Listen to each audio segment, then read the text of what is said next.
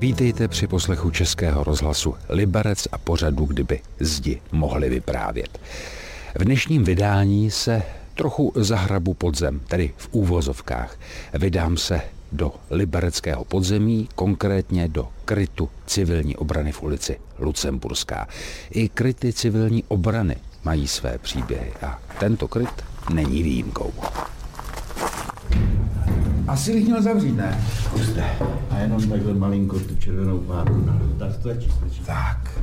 Takhle se vždycky vstupuje tím hlavním chodem. Dvoje dveře, pancéřový a jedny plechový, hermeticky uzavíratelný. Vysvětluje průvodce libereckým podzemím Jaroslav Čech. Příběh toho krytu eh, se datuje hodně daleko do minulosti. Ona to vlastně začalo už před 83 lety a to v roce 1939. Tady původně byly zahájeny stavební práce za úplně jiným účelem. Tady se totiž začalo s průzkumnými a předběžnými pracemi pro vybudování prvního silničního tunelu, který měl propojovat ulici Lucemburskou s ulicí Friedlandskou. Pravděpodobně to trošku souviselo i s v roce 1939 zahájenou výstavbou dálnice, která měla spojovat Liberec přes Ústí nad Labem s Chebem. A to všechno souviselo se záborem pohraničí. Tenkrát byla snaha propojit to pohraničí, které bylo uzmuto Československé republice eh, s říší, s územím Třetí říše. Takže tady se začalo s přípravnými pracemi na budování silničního tunelu. Ovšem práce byly přerušeny na dlouhých pět let a vlastně se sem stavební dělníci vrátili až v roce 1944.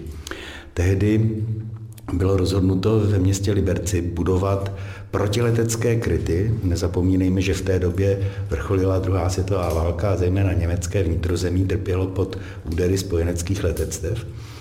A takže tady se začalo s, s tím rozestavěným silničním tunelem začalo se to dokončovat na ale potřeby protileteckého krytu. Velkokapacitního, vybaveného tehdejší jakoby technikou, Pracovalo tady komando tisíce pracovníků, z toho bylo asi 300, něco přes 300 válečných zajatců francouzských pravděpodobně.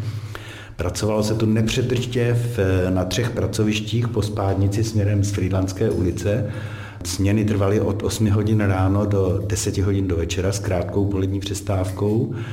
Denní úkol na těch třech pracovištích bylo vyhloubit ve skále, v žule, která tady vlastně tvoří to geologické podloží, 1,5 metru chodby. Za rok 1944 a v prvních jarních měsících roku 1945 se podařilo vyhloubit zhruba kilometr chodeb.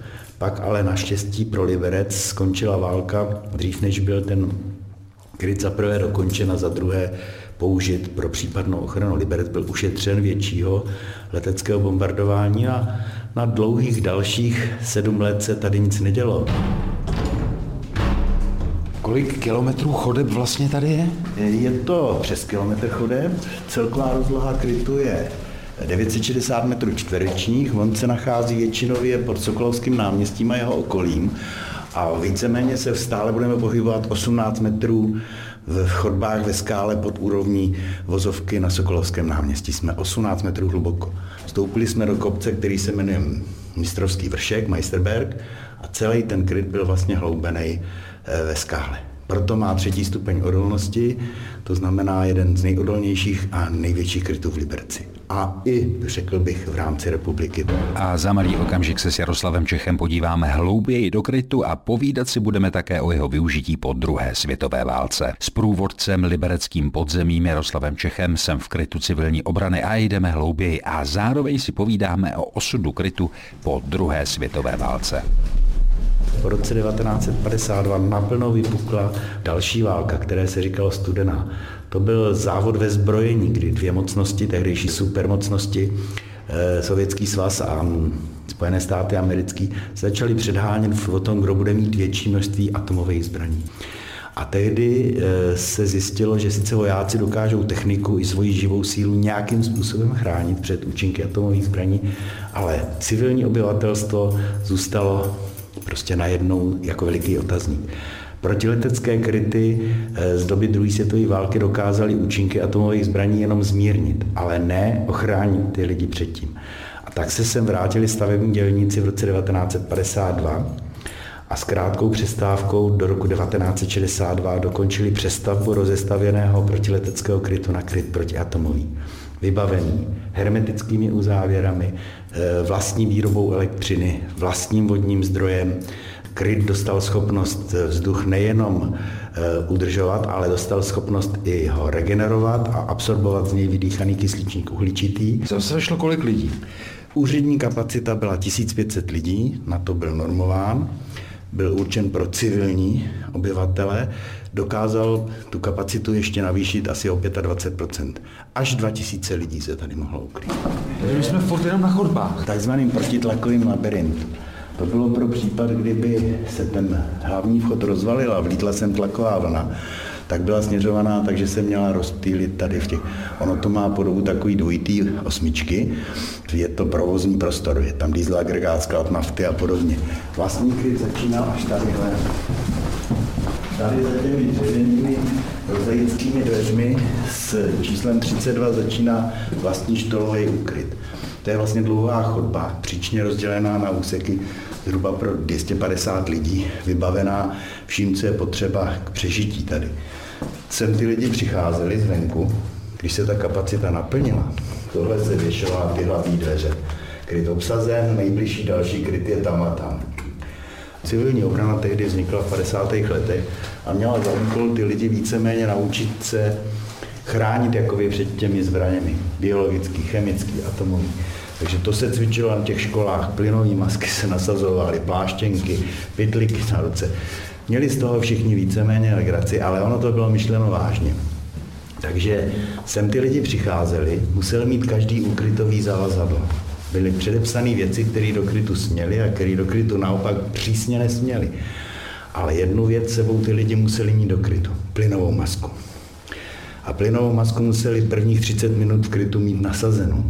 Vzduchotechnika jela na plný, eh, na plný výkon a ty lidi museli 30 minut vydržet sedět v plynové masce. A sem přicházeli lidi různého věku.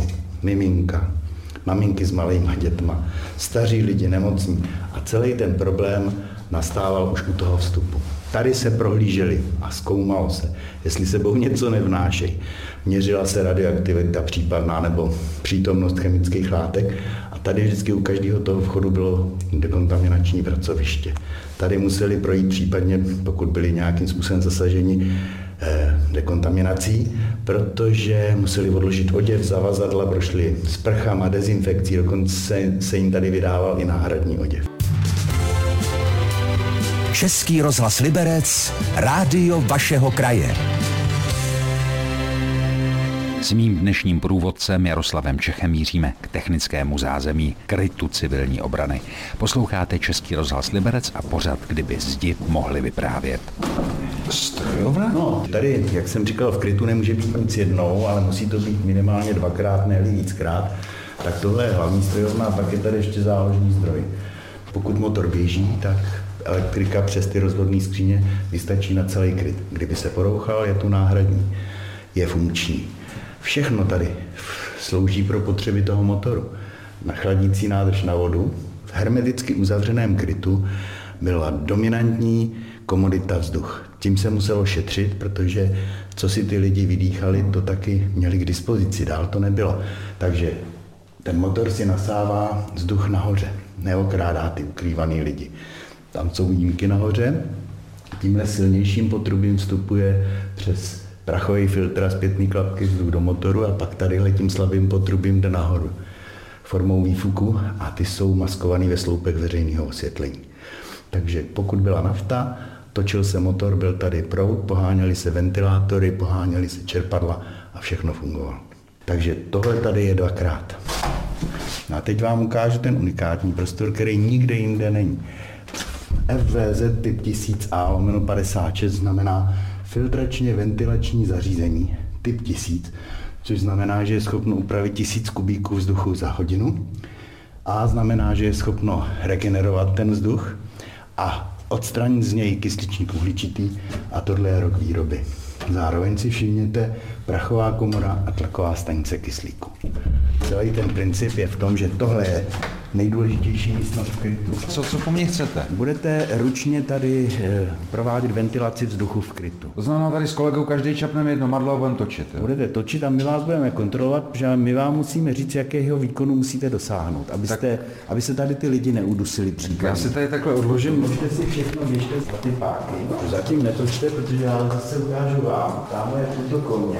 Tam je ručička, která směřuje kolmo nahoru. Musíte ji dostat napravo mezi ty dvě červené čárky, jinak jsme mrtví. Tak jde?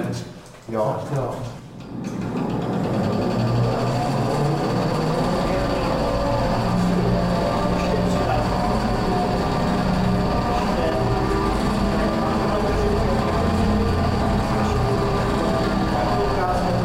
Není to úplně sranda. Ale nebyla by vám zima. Pět minut v tomhle rytmu. Ono to bylo 10 minut. Já jsem vás nechtěl zlomit, když jste točili. 10 minut. Já mám osobní rekord 3 minuty 40 a tu jsem měl silného parťáka. Pak jsem se zhroutil. Ta stavba probíhala do roku, jak jsem říkal, 62. Pak poslední další ještě větší stavební akce tady probíhaly v roce 1976. Pak sloužil kryt jako kryt v rámci civilní obrany pod krycím názvem 6V Liberec M, jako tedy velkokapacitní úkryt až do roku 1989. Tehdy byla civilní obrana jako taková instituce zrušena, nahrazena systémem ochrany civilního obyvatelstva, ale ucelený systém ukrytí v krytech se zrušil.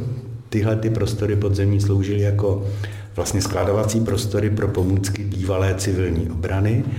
Ke konci těch, té první desítky let nového tisíciletí se začalo s pokusnými prohlídkami a s tím, že se kryt uspůsobil veřejným prohlídkám a od té doby se tady vlastně provází s výjimkou u závěry v době pandemie až do dnešních dnů. Dnešní vydání pořadu, kdyby zdi mohli vyprávět, bylo o příběhu krytu civilní obrany v Liberecké Lucemburské ulici. Naslyšenou za týden se těší Tomáš Mařas. Český rozhlas Liberec, rádio vašeho kraje.